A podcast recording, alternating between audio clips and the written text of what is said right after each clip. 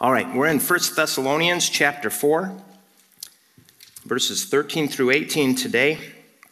It talks about the rapture of the church. 1 Thessalonians 4, 13 through 18. And why don't we why don't we stand for the reading of God's word today? Let's just stand up in honor and in surrender of it.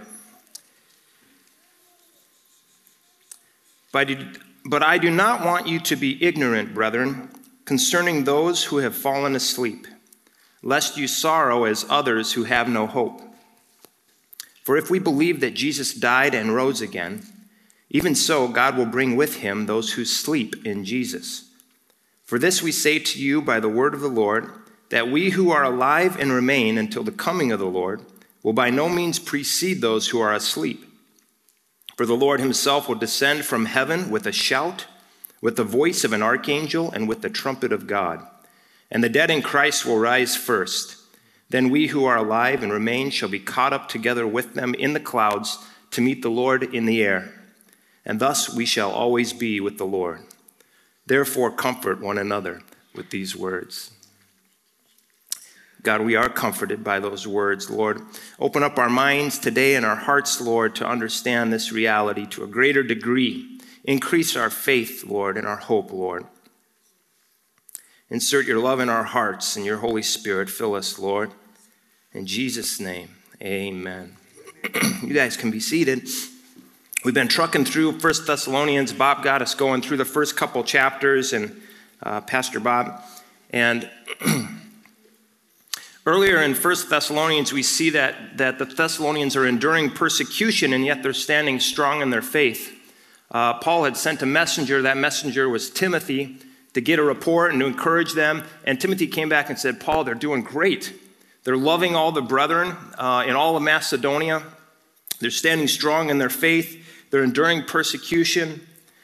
Um, and so Paul writes to them here in 1 Thessalonians and he affirms what they're doing and he contends that they live holy lives, that they live pure lives, that they love one another more and more, that they increase. He says, You're doing the right thing, keep doing it.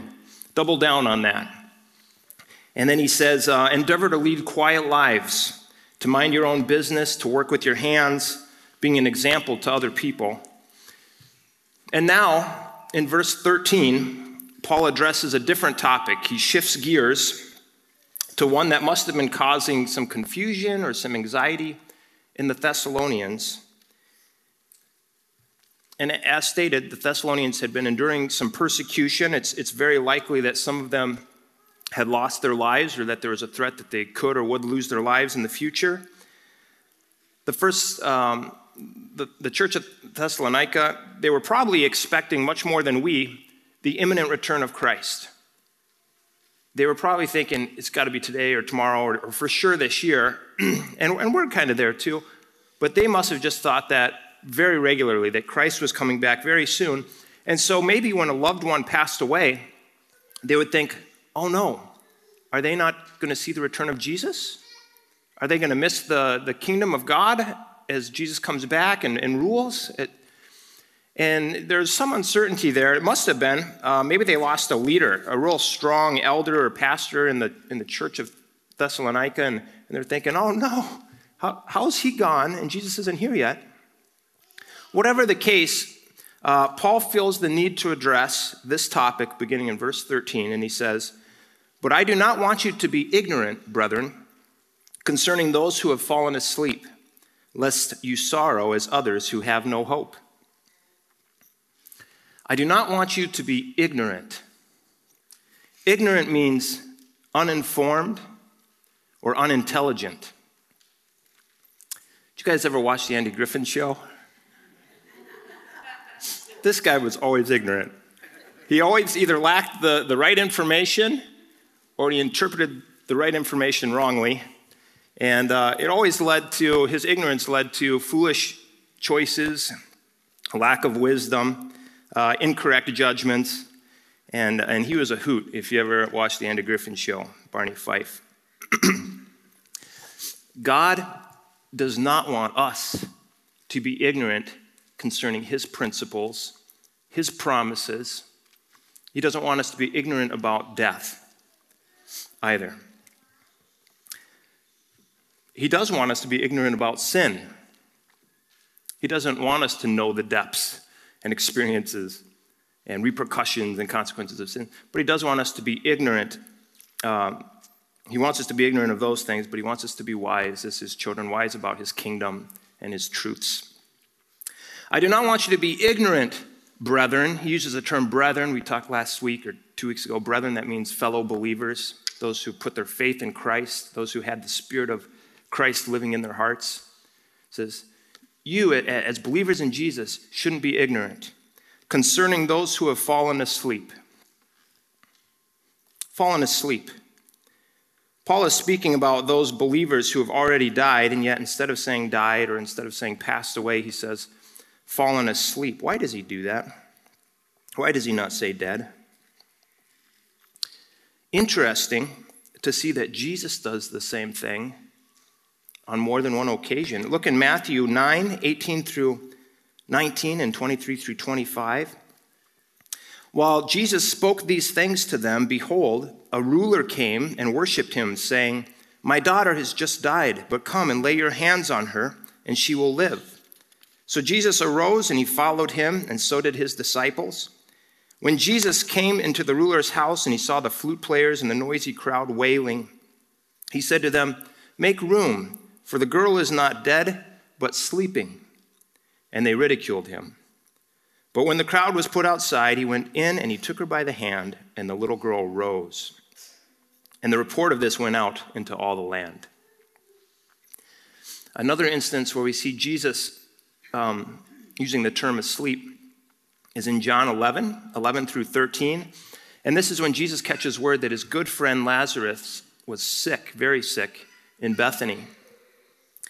Um, and he, he talks to his disciples. He says, Our friend Lazarus sleeps, but I go that I might wake him up.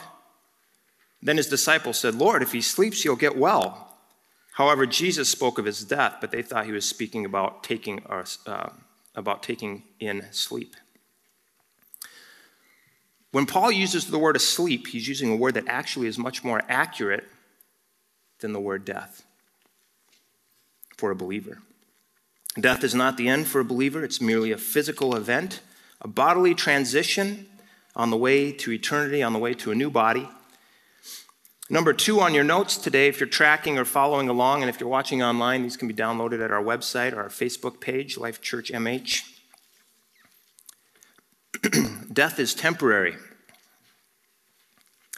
Humans are composed of three main categories. We could say maybe more than three, but three main categories uh, spirit, soul, and body. 1 Thessalonians 5.23, um, this is just the next chapter. We'll get into this probably next week or the next couple weeks. Now may the God of peace himself sanctify you completely, and may your whole spirit, soul, and body be preserved blameless at the coming of our Lord Jesus Christ. Your spirit, soul, and body be preserved blameless. That means may it be, um, may you live your life holy for the Lord, and may your mind be renewed in the things of the Lord. Uh, your spirit is already made new by what Jesus Christ has done if your faith is in Him. But whether you live or die, may your soul, your spirit, soul, and body be preserved blameless at the coming of the Lord. Our body is a vehicle that we get around in, and um, it can take us so far. The soul is our intellect, our emotions. The spirit is actually the most real and tangible part of who you are, and yet it seems to be the one we're most ignorant about. The spirit can interact with God on another level. It has the greatest capacity of the three. It can discern things that the mind cannot. In fact, if, um, if you need help discerning by, well, what's the difference between my mind or my soul and my spirit? Read God's Word, the Bible. Read His Word, and, and, and there will be some discernment that happens there. Look at this in, in Hebrews 4.12. For the Word of God is living and powerful and sharper than any two edged sword, piercing even to the division of soul and spirit and of joints and marrow, and it is, is a discerner of the thoughts and intents of the heart. That's good. That's why we have the Bible. It speaks to our spirit, awakens us, renews our soul, renews our mind. When you die, number three, the spirit leaves the body. For the body without the spirit is dead. We have, when Jesus is dying on the cross, um, he cries out in a loud voice. He says, Father, into your hands I commit my spirit, or receive my spirit, he says. Stephen in Acts uh, 7.59, when he's being stoned to death, um, as he was calling upon God and saying, Lord Jesus, receive my spirit, as he was being stoned, receive my spirit. 2 Corinthians 5, 1 through 7, Paul writing to the church of Corinth, he says, For we know that if our earthly house, this tent, this body, is destroyed, we have a building from God, a house not made with hands, eternal in the heavens. For in this we groan, eager, earnestly desiring to be clothed with our habitation, which is from heaven. If indeed, having been clothed, we shall not be found naked. For we who are in this tent groan being burdened, not because we want to be unclothed, but further clothed, that mortality may be swallowed up by life. Now, he who has prepared us for this very thing is God, who also has given us the Spirit as a guarantee. So we are always confident, knowing that while we are at home in the body, we are absent from the Lord. For we walk by faith, not by sight. We are confident, yes, well pleased rather to be absent from the body and present with the Lord. So maybe your body today looks and feels like this one, this car. This vehicle gets scratches and dings and rust and too many miles, and it would never be able to handle the terrain, the treasures, the pleasures of heaven. But we just read that we're going to put off this tent, this body. We're going to inherit a new vehicle. You turn to someone and say, You think I look good now? just wait. Just wait. look at Paul when he talks to the church of Philippi. He says, Philippians 1 21 through 26, For me to live is Christ and to die is gain. But if I live on in the flesh, this will mean fruit from my labor. Yet what I shall choose, I cannot tell, for I'm hard pressed between the two, having a desire to depart and be with Christ, which is far better. Nevertheless, to remain in the flesh is more needful for you. And being confident of this, I know that I shall remain and continue with you all for your progress and joy of faith that your rejoicing for me may be more abundant in Jesus Christ by my coming to you again. Paul is saying, I really want to just, I know when I die, I'm with Jesus, and I, that's what I'd kind of rather be. But I know God has me here for a reason. And I know I'm supposed to be a blessing to you guys and encourage you in the faith. And so I know, I'm pretty certain that I'm going to stay here. I don't think God's going to take me yet, is what he's saying. I want you to see something really neat in this next passage uh, Hebrews 12, 22 through 24. This is, this is cool because sometimes people say, well, are we, does our spirit, is it with Christ right away or is it like stay dead with our body and then it comes back later? Here's a verse that I would, I would say, along with the prior one, saying our spirit is with God right away. When the writer of Hebrews contrasts the difference between the Old Covenant and the New Covenant, the difference between the Ten Commandments and the gospel, um, the Ten Commandments were given at Mount Sinai. The gospel was given on Mount Zion at, at Jerusalem. He says this, but you have come, he's talking to the believers of Thessalonians, you've come to Mount Zion, to the gospel, and to the city of the living God, the heavenly Jerusalem, to an innumerable company of angels, to the general assembly and church of the firstborn who are registered in heaven, to God the judge of all to the spirits of just men made perfect, to Jesus, the mediator of a new covenant, The spirits of the just made perfect are in heaven already. When you come to the gospel, you're coming to, to God and Mount Zion and Jesus and the spirits who are, and the angels and the spirits of those of us who are already in heaven. To the spirits of just men made perfect. Many more references, a lot of them in Revelation. But that verse 13 there, it says, But I do not want you to be ignorant. I don't want you to be like Barney Fife, brethren, concerning those who have fallen asleep. Lest you sorrow as those who have no hope. Lest you sorrow as those who have no hope. Sorrow, grief, distress, heaviness, deep emotional pain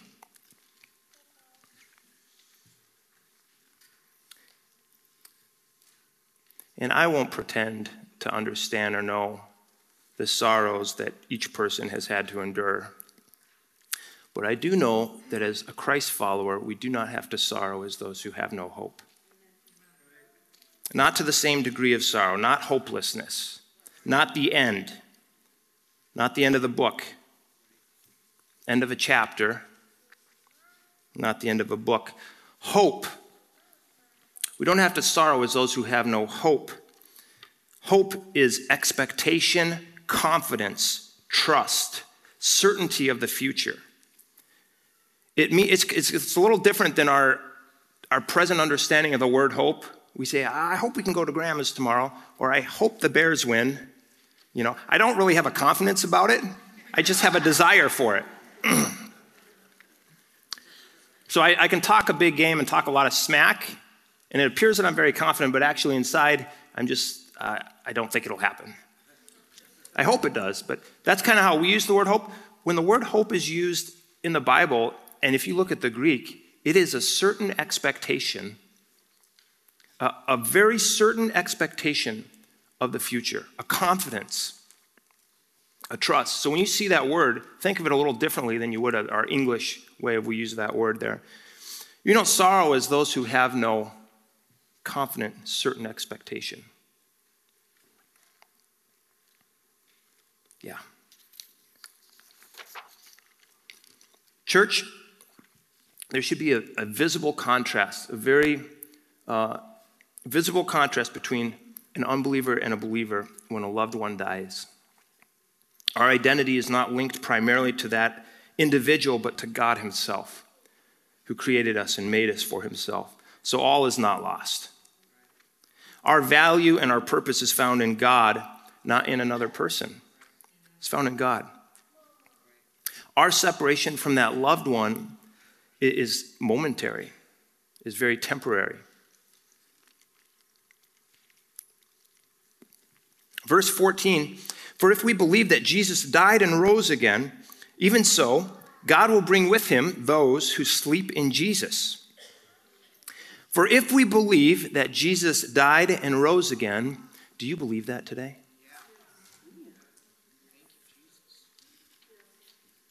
Do you believe that Jesus died and rose? Maybe, and some of you, your facial expression doesn't change at all, but in your mind you're like, it's kind of hard to believe though.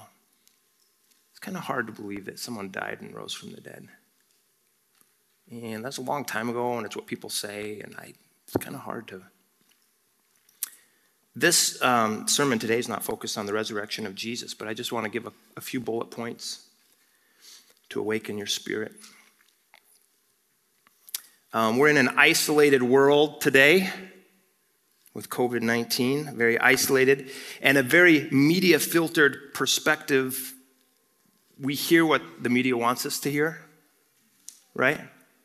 I mean, you, you try to go to on even some Google search engines and you put in some key phrases, and it won't allow you to see Christian materials that you're looking for. It's becoming more and more difficult sometimes to find or get what you're looking for because it's filtered. Or they'll give you something else that they would rather you see than what you're searching for. I don't like that. Internet providers are starting to block a lot of Christian related material.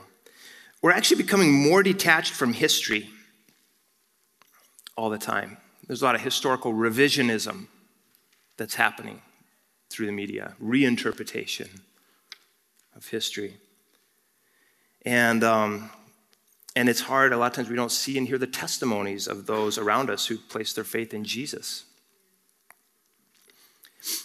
So I realized that the gospel is a vastly different reality than what's floated in our in, in postmodern academia and in pop culture, uh, secular pop culture. Yet still today, still today, over half of the population of the entire world traces their history or their lineage back to Abraham. That's, that's, that's a big deal.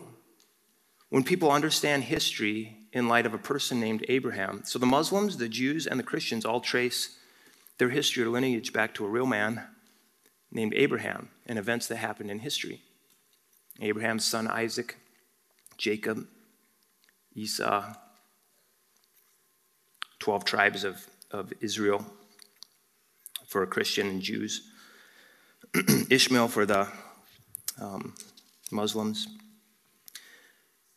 If any open minded person were to read the Jewish law and scriptures that were written hundreds and thousands of years BC, open minded person reads those, those scriptures, they would see hundreds of specific prophecies foretelling that God intended to redeem humanity through a promised Messiah from the get go. The oldest records of, of writing that we have, some of, the, some of the oldest, endless foreshadowings and prophecies of a promised Messiah to be born in Bethlehem from the seed of Abraham, tribe of Judah, descendant of King David, to die as a sacrificial lamb at the time of the Jewish Passover feast, by crucifixion, laying down his life for the sins of the world. It's prophesied ahead of time that his body would not see corruption, but that he would rise after three days. So we're not talking like superstitions or myths or, or make believe. These were things that are written down, and you can read them today, that the Jews have preserved. It's their scriptures, and they may not even believe in Jesus Christ. I mean, a lot of the Jewish people don't believe that Jesus was the Messiah, but they stand by all of these, all their scriptures, which have all of these prophecies in them.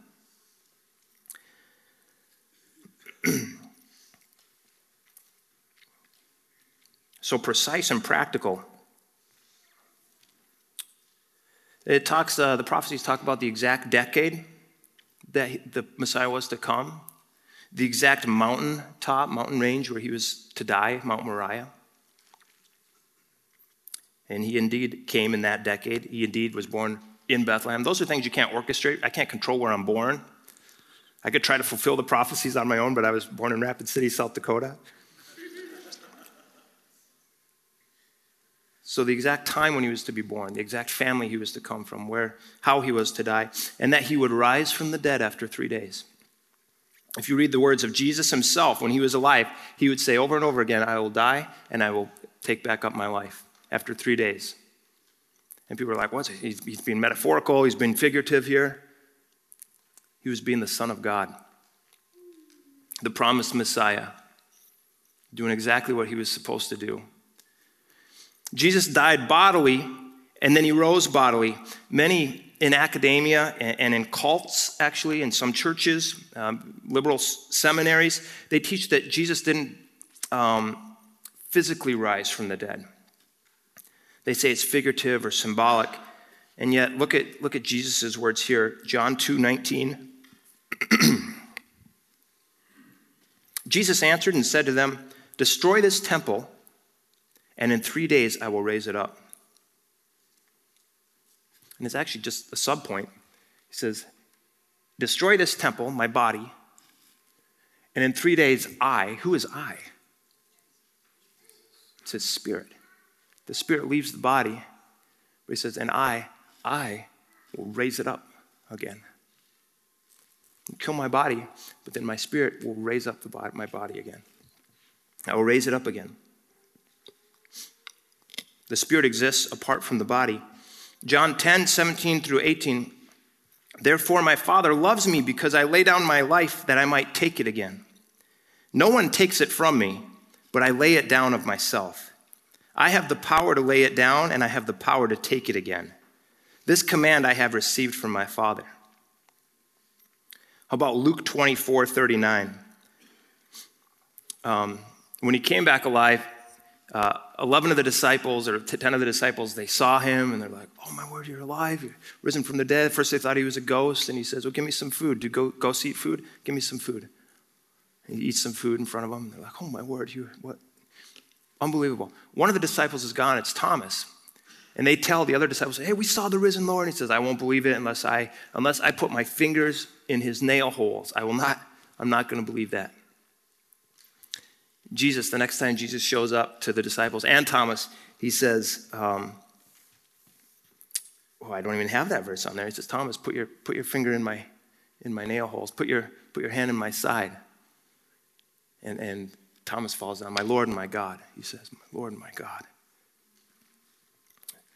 Behold my hands, my feet, that it is myself. Handle me and see, for a spirit does not have flesh and bones, as you see I have, Jesus said to his disciples. Paul, when he's writing to the church of Corinth, 1 Corinthians 15, 1 through 6. Now, brothers and sisters, I want to remind you of the gospel I preached to you, which you received and on which you have taken your stand. By this gospel you are saved if you hold firmly to the word I preached to you. Otherwise, you believed in vain. For what I received, I passed on to you as of first importance that Christ died for our sins according to the scriptures, that he was buried, that he was raised on the third day according to the scriptures, and that he appeared to Cephas and then to the twelve. And after he appeared to more than 500 of the brothers and sisters at the same time, most of whom are still living, though some have fallen asleep. We just see it falling asleep again. So temporary, falling asleep. If you sat in a court of law and you had over 500 people testify one at a time that they had seen the risen Jesus in the same place at the same time, that would be pretty compelling. 500 people that say they saw him in the same place at the same time. If you saw that 11 of Jesus' uh, 12 disciples were martyred, were killed for their testimony that they had seen Jesus Christ alive, that he'd risen from the dead, when all they had to do is say, okay, maybe he didn't rise from the dead. That they were killed for the reason that they said Jesus is alive. They say, say that Jesus didn't rise from the dead and we won't kill you. They said, no, Jesus is alive. Such conviction and such truth that they had to stand on. They were willing to, who would give their life for a lie in that, on that stand, right? So, um, Jesus did rise. Their experience could not be intimidated by threat of death. The greatest evidence, you know, just last bullet point here, is not as compelling as the historical writings and the evidences, secular and, and um, biblical sources, speaking of Christ in the first century. As compelling as those are, there is a power that changes people like no self help book, like no class, like no psychologist could ever help. When a person puts their trust in the Messiah, Jesus comes into their heart the Spirit of Christ. And the guilt and the shame and condemnation that we carry with us as human beings is gone like that. When we believe and we receive um, the grace of God through Jesus Christ. He said, I came to lay down my life for my friends. I came to pay the sin debt that everybody on the face of the earth owes. And whoever believes in me will have life. God's desire is to give grace and mercy to humanity. We deserve judgment, but God's desire is for us to live with Him, to be redeemed. Redeemed. If you believe, if you accept and rely on His atoning death and resurrection, the one that was prophesied about, the one that all the nations were looking for, Jesus the Messiah. This is hidden today right? We're too smart to believe this stuff now today, right? Then you will not perish, but have eternal life. Romans 10 9. If you confess with your mouth the Lord Jesus and you believe in your heart that God has raised him from the dead, you will be saved. The Thessalonians, they believed in the gospel.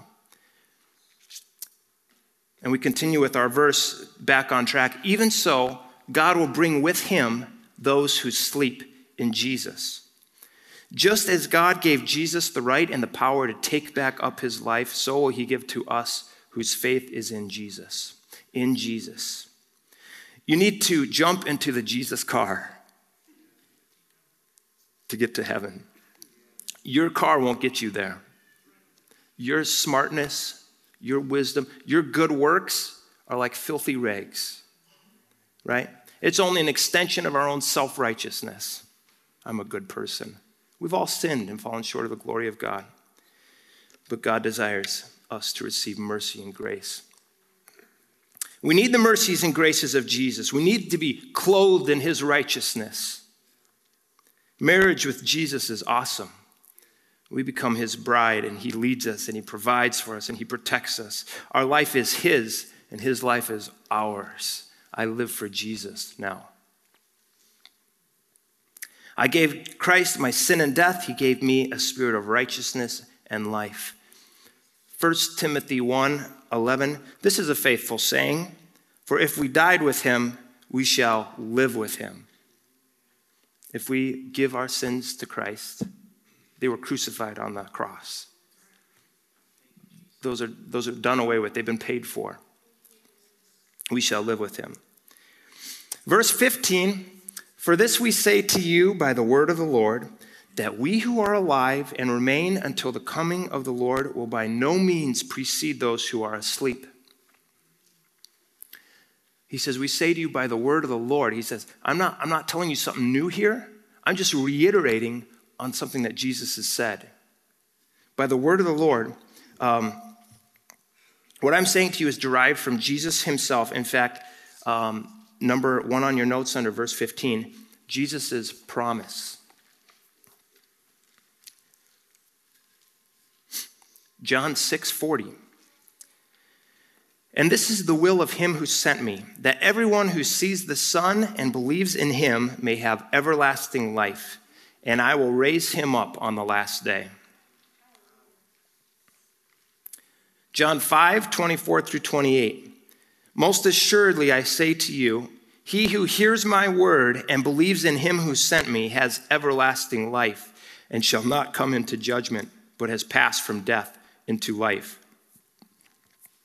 Verse 25 Most assuredly, I say to you, the hour is coming and now is when the dead will hear the voice of God, the voice of the Son of God, and those who hear will live. For as the Father has life in himself, so he has granted the Son to have life in himself, and has given him authority to execute judgment also, because he is the Son of Man. Do not marvel at this, for the hour is coming in which all who are in the graves will hear his voice and come forth. Church, death has no finality. Those in Christ will be raised from the dead. Let's look at 1 Corinthians 15 50 through 54.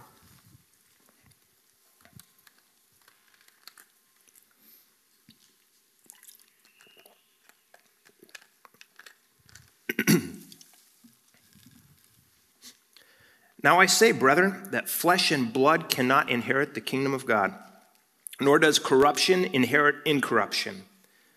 Behold, I tell you a mystery. We will not all sleep, but we shall all be changed in the moment, in the twinkling of an eye, at the last trumpet.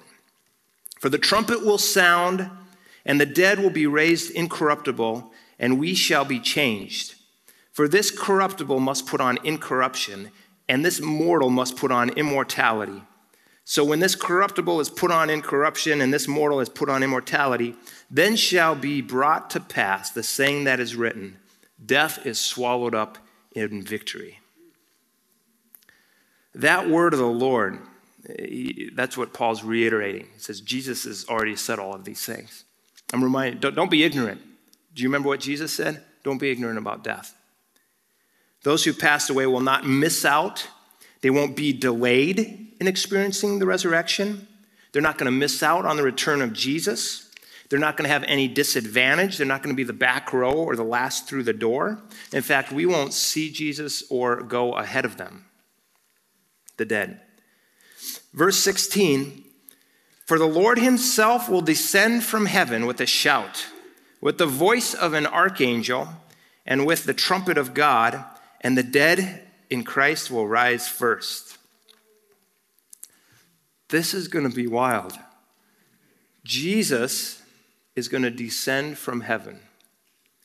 Come down from heaven, from the air, from heaven, the sky, the atmosphere, the stars, from another dimension, from eternity, carrying with him his power and his glory into our time and space. With a shout, a word of command, an order, an arousing cry. The, the word there that's used in the Greek is that to um, rouse an animal, yeah, or, or an order, men, ten hut. It, it is something that no one will miss. No one will miss. Who do you know that commands a room with their voice? Think of somebody that you know. They talk and everybody's, who is? Some booming voice. Needs no microphone. There will be no mistake who is in charge and who is subordinate. The world will look up and they will realize fully that they are not in the position of authority that they think they are in, but they are fully accountable to King Jesus. Fully accountable. No mistake then. With the voice of an archangel, the voice, voice, sound, noise, voice, language, dialect, disclosure, boldly, um, the voice of an archangel. Archangel is a ruler of angels, it's a chief, it's a superior angel. Great power. In my mind, you see, when you see a court um, show on television, and, they, and the judge starts walking in or gets ready to walk in, and you have the, the main officer to the side says, All stand for the honorable judge. So and so. The archangel is going to say, Everybody stand up. Jesus is here. King Jesus is here. Jesus comes back with a shout. The chief angel, archangel, stand up. Jesus is here. Oh, my word. Tin hut. Number, uh, with the voice of an archangel, with the trumpet of God. The trumpet there properly is a war trumpet. It's a war trumpet that boldly announces God's victory and the vanquishing of his enemies.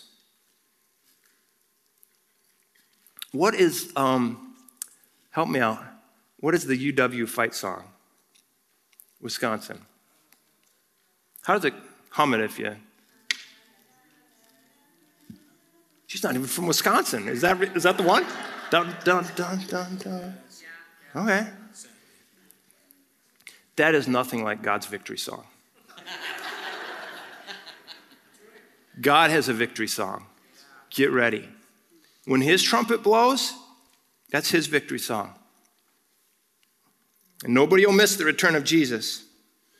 You'll, you'll either be like this baby here, you'll be, you'll be like, you kidding me? Or you might be like this baby here. oh no. But either way, you will not miss the return of Jesus Christ to earth. You don't have to, church, you don't have to worry about missing him. Like, I, what if I miss him? You will not miss him. Right? What if I don't recognize? You'll recognize him. Right? Take that weight off your shoulder. You don't have to worry about seeing or recognizing him. No one will fail to see him. If you are in your basement den with music blaring, you will not miss the return of Jesus. In fact, Jesus said this about his return at the end of time. Matthew 24, 23 through 27. then, if anyone says to you, Look, here is the Christ, or there, do not believe it. For false Christs and false prophets will rise and show great signs and wonders to deceive, if possible, even the elect. See, I have told you beforehand. Therefore, if any of therefore if they say to you, look, he's in the desert, do not go out. Or look, he's in the inner rooms. Do not believe it. For as lightning comes from the east and flashes to the west, so also will the coming of the Son of Man be. Unmistakable. What might that look like? What might that like? A lot of people have drawn renderings, a lot of people have tried. They pale, not even close. But it helps us to have something to think about or look toward. It should be noted this morning that some believe in a, uh, many Christians believe in a singular return of Jesus. Others believe in a two part, a rapture, and then a return of Jesus at a later time. There's other, maybe some other interpretations out there as well.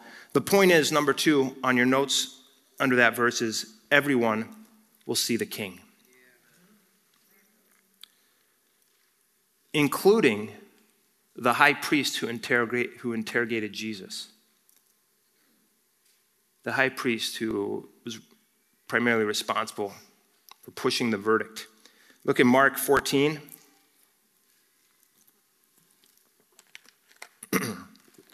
Sixty through sixty-two. And the high priest stood up in the midst and asked Jesus, saying, Do you answer nothing? What is it these men testify against you? But he kept silent and he answered nothing. Again, the high priest asked him, saying, Are you the Christ, the Son of the Blessed? Jesus said, I am. And you will see the Son of Man sitting at the right hand of power and coming with the clouds of heaven. I am, and guess what? You're going to see me coming on the clouds of heaven. That high priest is going to see Jesus coming back. Man, the return of Jesus will be the greatest moment of all time for those who've received the mercies of God, for those who've humbled themselves and said, I'm a sinner. For those who justify their sin or deny their sin or ignore their sin, it'll be the worst moment of all time for those who rejected the mercies of God. God desires to forgive every person on earth. Continuing with our verse there, our, our primary verse in 16, it says, And the dead in Christ will rise first. Well, what about those who don't have a physical body? I mean, my, my grandma was cremated. What about those who are eaten by lions or deteriorated in the ocean? we're told that the dead will not miss out, but that they will actually come out of the earth, and that would include the ocean. Their ashes, their DNA, wherever or however it is, will be back and better than ever. Remember, um, God initially created the first man out of the dust of the earth, and then he breathed in, into him the Spirit. Um, he created Eve with a rib of Adam. He it, it, one of the things in life and in nature that utterly blows my mind is how um, conception occurs, you know. You guys know that? Okay. How conception occurs. How in the world, from that, do bones start forming in the womb? A full skeletal system and everything else. How? So amazing. That's a side note, but wherever your DNA is or however it is at the time of Christ's return, it'll be back and better than ever, assembled in such a way. You'll receive a new glorious body at that time, by the way. Um, verse 17 Then we who are alive and remain shall be caught up together with them in the clouds to meet the Lord in the air. And thus we shall always be with the Lord. After the dead are raised, then those who are alive and remain shall be caught up together with them in the clouds. Um, many of the believers who are on the earth at the time of Christ's return may be undergoing persecution at the hands of culture or government. Uh, there's many verses in the Bible that speak of a worsening of morals and a rise of tribulation at the end of days. Certainly says that some will die. But others, and like in this verse 17, others who remain alive will be caught up to meet him, meet the Lord in the air. The word caught up in the Greek means seized by force, suddenly and decisively take by an open display of force, like someone seizing bounty almost. It's like God saying, like these Christians are being persecuted or sought out, and God's like, oh, they belong to me. Thank you. Those are mine. Thanks. They belong to me. The kingdoms of earth will not be able to hold us back. Gravity will not be able to hold us down. Matthew 24 31, Jesus said this himself. He said, And he will send his angels, he's speaking of himself, with a great sound of a trumpet, and they will gather together his elect from the four winds, north, south, east, west, from one end of heaven to the other, to meet the Lord in the air. Oh, to meet the Lord. Oh, to finally see the one in whom all of our hope lies, our Creator, our Shepherd, our Protector, our Provider, our Comforter, our Savior, the lover of our souls, our Father, our friend, our King. The weight and the burdens of earth will be no more.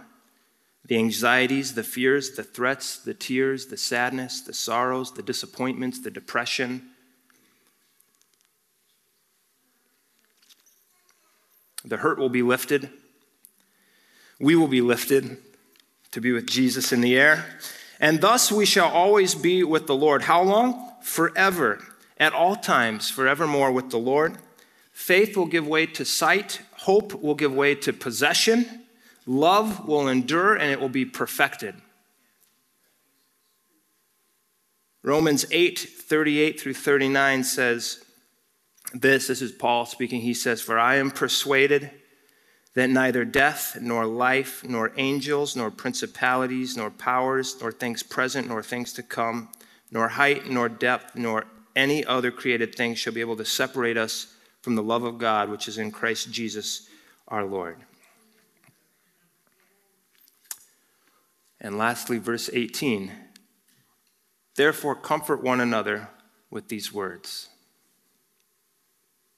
We just did. We just did. God is good and God loves us and God cares about us. I am so thankful for his truth.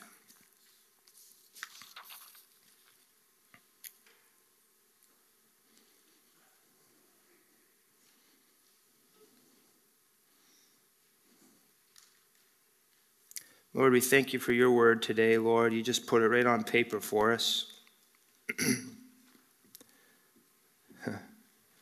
We're ignorant, Lord, but you don't want us to be that way.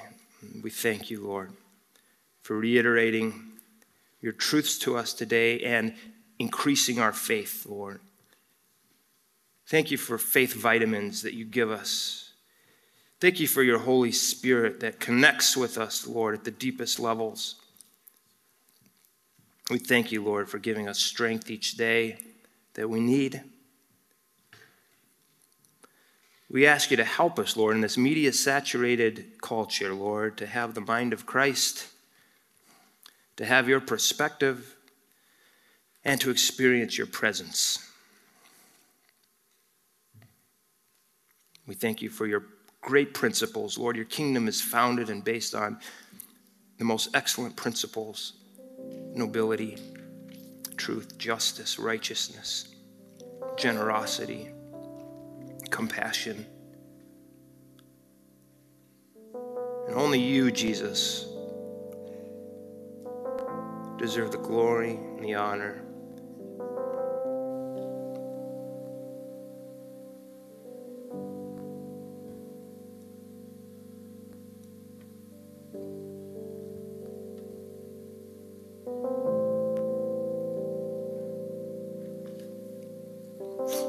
And if you this morning thinking, you know what? I have never really put my faith in Jesus, but I know I need to do that. And you say, how do I do that? You, it's, uh, you confess that the Lord Jesus Christ is your Savior. You know? You admit to God, I'm a sinner, and you say, God, I, I accept that Jesus is the Messiah that you promised. And I believe that He died for my sins. I put my faith in Him. Lord, put your spirit in me. And God will do that. That's his promise that everyone who calls on the name of the Lord will be saved. That's called being born again. that means you're a baby Christian. That also means that God's Holy Spirit is going to begin training you from this day until the end of your life or till Jesus comes back. He's going to be instructing you and challenging you, encouraging you, convicting you when you need that to make you more like Jesus. And Jesus, the Spirit of Christ, is going to be with you, never to leave you nor forsake you until the return of Christ Himself.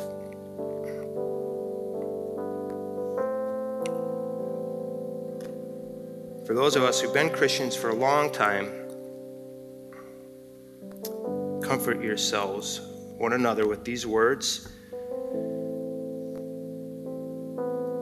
And keep fighting the good fight. It's a good one, it's a great one. God, we thank you for our missionaries, Lord, that are here today, Christopher and Holly. Lord, bless them as they're in Africa helping other people know you. I pray for Bob and, and Debbie. Refresh them, Lord, in their vacation commit this week to you in Jesus' name. Amen.